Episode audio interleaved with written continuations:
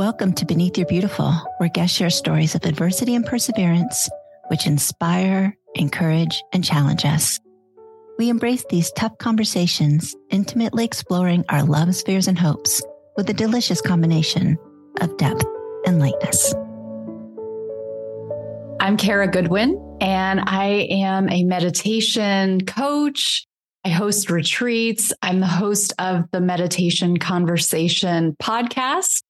And I really just get so much joy from helping people to shift into a higher version of themselves. Or another way to think of it is to deepen that connection that they have to a more expanded version of themselves. And that's through meditation. That's the primary tool that I use. Yes, is meditation. And so everybody seems to know now that you need meditation. And yet the people who haven't ever tried it are scared to try it. Or what do I do? I can't not think. Of course, that's not how it goes. But so can you explain what meditation is? Yeah, that's a great question because a lot of people do misunderstand it. It really is just calming our minds, trying to get into a place of stillness. There are techniques and practices that help us do that. And a lot of them involve sitting quietly and engaging with the breath and doing different techniques that help us to rein in our thoughts. And some of the times, the problem is people have, and I was like this before I really learned how to do it. I tried doing it and I just sat down and tried not to think, and I was terrible at it. I was right. like, oh my God, I'm the worst meditator. And then I would give it up because I'm like, I'm not getting anything from this. And it wasn't really until I got a teacher and I learned techniques mm-hmm. that I really started to be able to get a lot from meditation. But some people, you know, get into a meditative state even in other ways. So I have a friend who's a musician, and when she starts playing, she just feels this current flowing through her. And that is like a moving meditation for her. It gets her into a higher state of mind. There are athletes who, you know, once they're running in mile four or something, you know, they start to hit, you know, they get over that hump and then they enter into a zone. Yeah. You know, it's not exactly meditation, but it's really, you know, meditation as a practice is kind of sitting there and utilizing techniques, but it's really about touching a deeper part of ourselves and, and starting to experience ourselves beyond the hustle and bustle and beyond all the thoughts that come in all day long. Is there a difference if it's guided meditation or you're just with yourself? Or does it matter how long it is? Well, you're going to have different results with different things that you try. So, guided meditations can be so awesome. It can make it easier to get out of your own way because you're not having to think, like, oh, what do I do next? Where do I want to go today? What do I want to focus on? You know, you can put something on and let somebody guide you, and then you're just kind of flowing in that current with them different techniques will help you achieve different things. And there are all different kinds of things that we can do with meditation in terms of you know some people really just need to focus on calming their mind and activating the parasympathetic part of the nervous system so that they're not in that fight or flight. Mm. and that's a really big part of their practice. That's kind of the low hanging fruit with meditation. It's kind of an easy starting point. A lot of times when people start with that goal in mind over time if they're diligent with it it will develop into you know where they're hitting other areas of their lives. You know their relationships are improving. The way that they view themselves their self-confidence is improving and and they start to hit these other parts of themselves that they didn't recognize before. In terms of the duration you're really going to get a different result if you do it five minutes or 30 seconds versus an hour. However, uh, that can be positive or negative in terms of the results. So if you're brand new and somebody's telling you to go jump in the deep end and you don't know how to swim yet, that's going to be a very frustrating experience because an hour is a long time for most people to meditate. Mm-hmm. And if you don't have any training in how to reel in your thoughts, that you're going to be fighting yourself for an hour. And I don't really think that that's a good way to set yourself up. So I recommend if you're just starting, start with like five minutes, let it be guided. Try to make it as easy on yourself as you can and build up. And yes, if you can build yourself up to a half an hour or an hour, you're going to be able to get into a much deeper state because it's just as an example that has popped into my mind just now.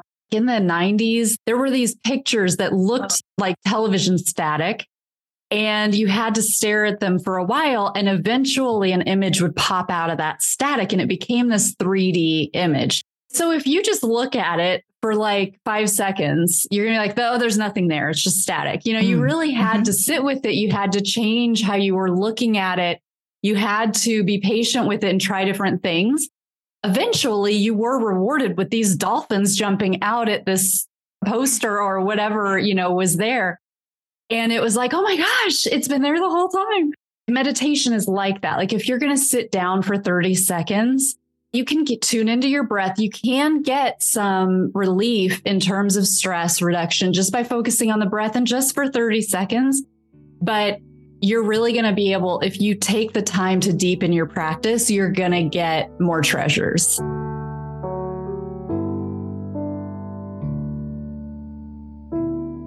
How did you get started in this? Well, I was always drawn to meditation. It was one of those things that, like, whenever I read an article or something, would catch my eye about meditation. There always seemed there was just something intriguing about it. But like I said, I would try and I didn't know what I was doing. So I would stop because I'm a modern person. I have children. I have a husband. I had like a corporate job. And so it was all I could do to find those few minutes to sit down and try to meditate. And when I didn't, you know, I felt frustrated with it. So it didn't stick around. But a few years ago, my life really flipped upside down in a series of a very short time. So from starting from the beginning of May until the end of November, my sister in law passed away. And like less than three weeks later, our dog was put down. And then my stepdad had to have a really delicate and a surgery on his spinal column. And we didn't know what the outcome of that was going to be. Mm-hmm. My mother in law, you know, mourning the death of her daughter, was hit by a motorbike while she was crossing the streets. She was in the hospital in recovery for a long time. And my stepmom ended up in the ICU and eventually had a heart transplant by Thanksgiving of that same year. So all of those things, like each of those things was a big deal. But to have them all happen in such a quick succession, we were living in Italy at the time for my husband's job. And like every time the phone would ring, it was like devastating news, not just like, oh, that's too bad. Oh, what a shame. You know, it was like, oh my God, you have got to be kidding me. How is this happening? Yeah. And so through that experience, I really started to search for something because it wasn't just that that was a stressful time. I almost couldn't trust my life anymore. And I was like, there must be some reason that I'm put through this. There must be something more. And I really just had this desire to deepen my understanding of life at a higher level, you know, and not kind of just take everything on the surface and I just felt that meditation was the answer. And so I just went searching. I started opening myself up and to learning it and kind of asking inwardly, like, show me how to take these steps, show me where to go. Because I, again, I was in Italy. I had tried very, very hard and actively to learn the language and I could get by. But once meditation came on my radar, I went to a few like gatherings to try to learn some live things and they were all in Italian and it became it was such a barrier for me to be able it's like okay it needs to be in English. I started having a list of like okay I really want to learn this but there are like requirements you know to make it easy. And so things started falling into place. And what began as just a coping mechanism in terms of getting the techniques down trying to to fit the practice into my day ultimately became a really important part of my life and deepening that connection to myself beyond the physical, beyond the emotional, beyond my thoughts to something deeper and higher became just the, the most important thing in my life. I like that. To find something deeper and higher, you have to go inside. Yes. That you have the answers. Absolutely. Isn't that something? Mm-hmm it's really interesting how that works, how we do have so much inside of us. And there is this deeper, higher part of us that's waiting for us to step into it.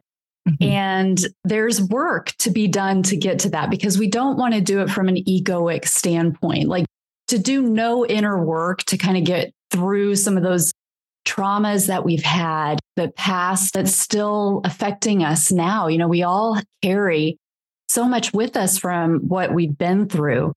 And so if we kind of don't have any training and then we're like, oh my God, I'm this amazing being, which is true, you know, but there's a lot that we want to heal within us in order to really step into that fullness of who we are. What kind of things do you recommend for people for healing?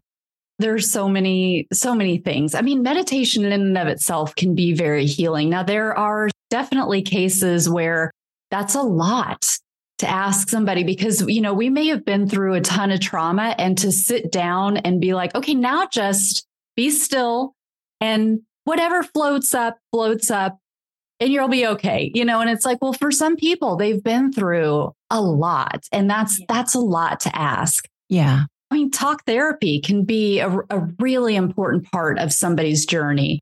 There are, are energy healing techniques. I do Reiki, for example, that can help to kind of clear out some of the energy and get us into a, a state of alignment from an energy perspective. It can take a lot of courage to work through that healing because it can be that things do rise up that we don't want to see. Yeah. There are techniques, there are ways that we can do that with gentleness and with preparedness. One of the really important things, which seems so simple, but when it really comes in, it can really blow your mind, is the power of the present moment and how often we aren't in the present moment. You know, how much time we spend responding, you know, physically and physiologically and emotionally, actually responding to things from way far in our past. Yeah. And we're bringing it into this present moment, not because we're doing something wrong, but because this can be the human experience. Likewise, we can be so afraid of that unknown future, especially if we've had a hard past, you know, because mm-hmm. it's like, well, can I even trust what's coming? Because I've had so much to deal with in the past. But there really is the present moment can really help us to heal. And again, it can take training. When I say training, I don't mean like, I mean, you can use a coach and a teacher, absolutely. But I just mean, again, it's like that photo where the dolphins jump out. You know, it's like if you want to be like, okay, I'll be in the present moment, boom, okay, there's the moment. Now it's gone. Now I'm back in my past. or clinging to that one time that I was in the present moment by practicing and being diligent and being like, now this moment, now this moment, now this moment. There's so much safety in there and we can start to build these new patterns within us of trusting in the present moment and letting that be kind of our touchstone. There is a lot of healing potential just through that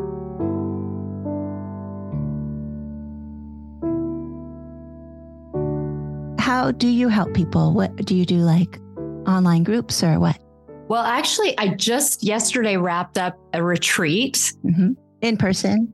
In person. Yeah. I'm in Indiana. So I make it in this area with I found this amazing like spot in the middle of nature that's just so full of amazing energy and we had an amazing group who was there. So that is like my biggest most fulfilling way because you really I mean I definitely encourage people I mean, come to my retreat. I would love that. We do it. I'll have another one in May. But even if you can't come to mine, consider going on a retreat with somebody that you can trust and the ability to shift because you're really immersed in a different vibration and it really facilitates a change and a, a, shift in your perception, your mentality. We were talking yesterday, everybody was like, what do I do when I go home? you know, I don't want to get out of this vibration. What's going to happen when I go to Target? you know, because you feel like you're, you know, in a bubble or something. And the point is to let that, you know, it takes time to kind of let it integrate, let it really sink in to your being. But I also do host an online community called the Healing Hearth. And that is a group where we meet weekly online. We do meditation, we have wisdom talks, There's a big meditation library for on demand videos of past meditations, and there's constant inspiration going in there. And then I do have a 21 day learn to meditate program, and you don't have to do it every day for 21 days. It's short videos that help you kind of step by step build a meditation practice. So starting from nothing and like answering some common questions and giving different techniques so you can feel in, into those. And then they come with a lot of audio guided meditations. So that's really helpful too. So all of that's on my website, karagoodwin.com. And then I have the the podcast as well, which is the meditation conversation. And do you have guests on there? Yes. Yes. That's an interview format. And it's it's called the meditation conversation, but usually meditation is kind of a common thread, but it's really more around consciousness. Okay. From healing and in terms of overcoming trauma and all different kinds of things. I've had Neale Donald Walsch on, who's the author of Conversations with God, and Krishna Das, who is a musician, and lots of fun people. Dr. Jill Bolte Taylor, who wrote My Stroke of Insight sometimes looking at things from a more scientific perspective, sometimes purely from an energetic perspective. I celebrated my 200th episode recently. So awesome. I think we're at, I think this week I released like 207 or 208 or oh, something. Oh, congratulations. I know how Thank big a you. deal that is because I'm at 90 something and it's a lot. It is. You're getting close to getting in triple digits. Yep. Yep. Very exciting. Yeah. You said to find somebody you trust to do the meditation retreat. How is one person not trustworthy in this area? What would we be looking for for somebody that you feel like is trustworthy? That is a great question. For me, it can be sneaky, actually. I guess that I'm always looking for like who is wanting to be a guru, like mm-hmm. who's trying to get in between you and your own higher self, you and who wants to intersect themselves and make it so that if you want to go further, you have to do it through them. That's a big warning sign for me because it's hooking you in. And it can be tricky because there can be spiritual truths that come with that. Most successful leaders who are using this approach are using spiritual truths. You know, I mean, if you think of NXIVM, you know, I watched that documentary on um, HBO, you know, and then one of the things they say is like, nobody joins a cult. Nobody's mm. like, hey, here's a cult. I'm going to go join that. You know, you join a community, you're looking to grow. I see. And they're using truths that you've probably heard other places. So you do, they kind of build that with you. And then over time, like the deeper you go, the more controlling it gets. Mm-hmm. So that's another thing. You may not notice it right away. It might be the deeper you go into it, the more like over time, something that was really fulfilling becomes like really unhealthy. And it may still be serving a purpose for the people who aren't so deeply involved with it because they're not yet really under the control. So it's a complicated thing, but there are definitely people who are really using things like spirituality, like meditation, things that can be really healing and really imperative for your growth, but they're using it for their own agenda, which can seem really scary. But it's really just more about just being diligent and really holding everything lightly. You know, it's like, mm-hmm. don't be afraid to try things out, but maybe don't like dive in right away and take all the programs and, and be, be diligent.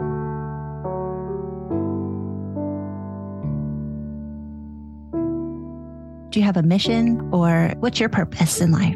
My biggest joy, and I think a gift that I have, is opening up that connection to a higher part of us. So I kind of feel like there's a connection point from the top of our head that connects us to something eternal that we are. And it can be clouded over or like disconnected or you know it's still there's the connection's still going to be there but it may be weak it may mm-hmm. not be influencing us and my joy and my mission or purpose or whatever but really my deepest joy is helping to reestablish that connection or strengthen that connection so that people can remember who they really are, you know, beyond this physical temporary vehicle that we have mm-hmm. for this amazing experience that we're that we're having, which isn't to be discounted. You know, it's not to say the real stuff happens once we are no longer in these bodies. You know, I think that's another kind of misconception is that the purposeful stuff is like when we're not here because you know there we talk about this being an illusion and time and space isn't real and so on. It's like yeah but also like we're here you know we're here and we're having an important experience. So it's not to necessarily transcend the human experience but to allow this human experience to be infused with something deeper and more eternal. That's beautiful. The last four or five interviews I've done, people keep talking about vibrations, vibrations. And I'm not sure that I get it, but I do have to say, I've never said this sentence before. It's going to sound so silly, but you do have a really good vibe. you have very good energy. Oh, thank you. That's very nice. Nice to chat with you. And I can feel it through the computer screen, which is nice. Oh, I really that means so much. I, I really appreciate it. And likewise, I I've been really loving listening to your podcast and I've been really looking forward to this because you have such a gentleness to you. Oh, thank you. And such an honesty. Like I love the little things that you drop in about the experiences that you've had in your life. You've overcome so much. And to find yourself where you are now and you've overcome so much and then you've surpassed, you know, so many limitations. It's really, really inspiring. Oh, thanks. Well, and I want that for everybody. And that's why I'm doing the podcast, because if I can do it, I feel like anybody can. And so I'm getting all these thought leaders to help me tell people how to do it. And there's such a freedom and a peace. And so I just want that for everybody. Yeah, that's, that's beautiful. Keep doing it. You're almost to 100. Thank you so much. Thank you. What a joy. I appreciate it. Thank you for joining us for this week's episode of Beneath Your Beautiful, hosted by Hara Allison. And thank you for your ratings and reviews. We'll be back next week with a new episode. Stay tuned.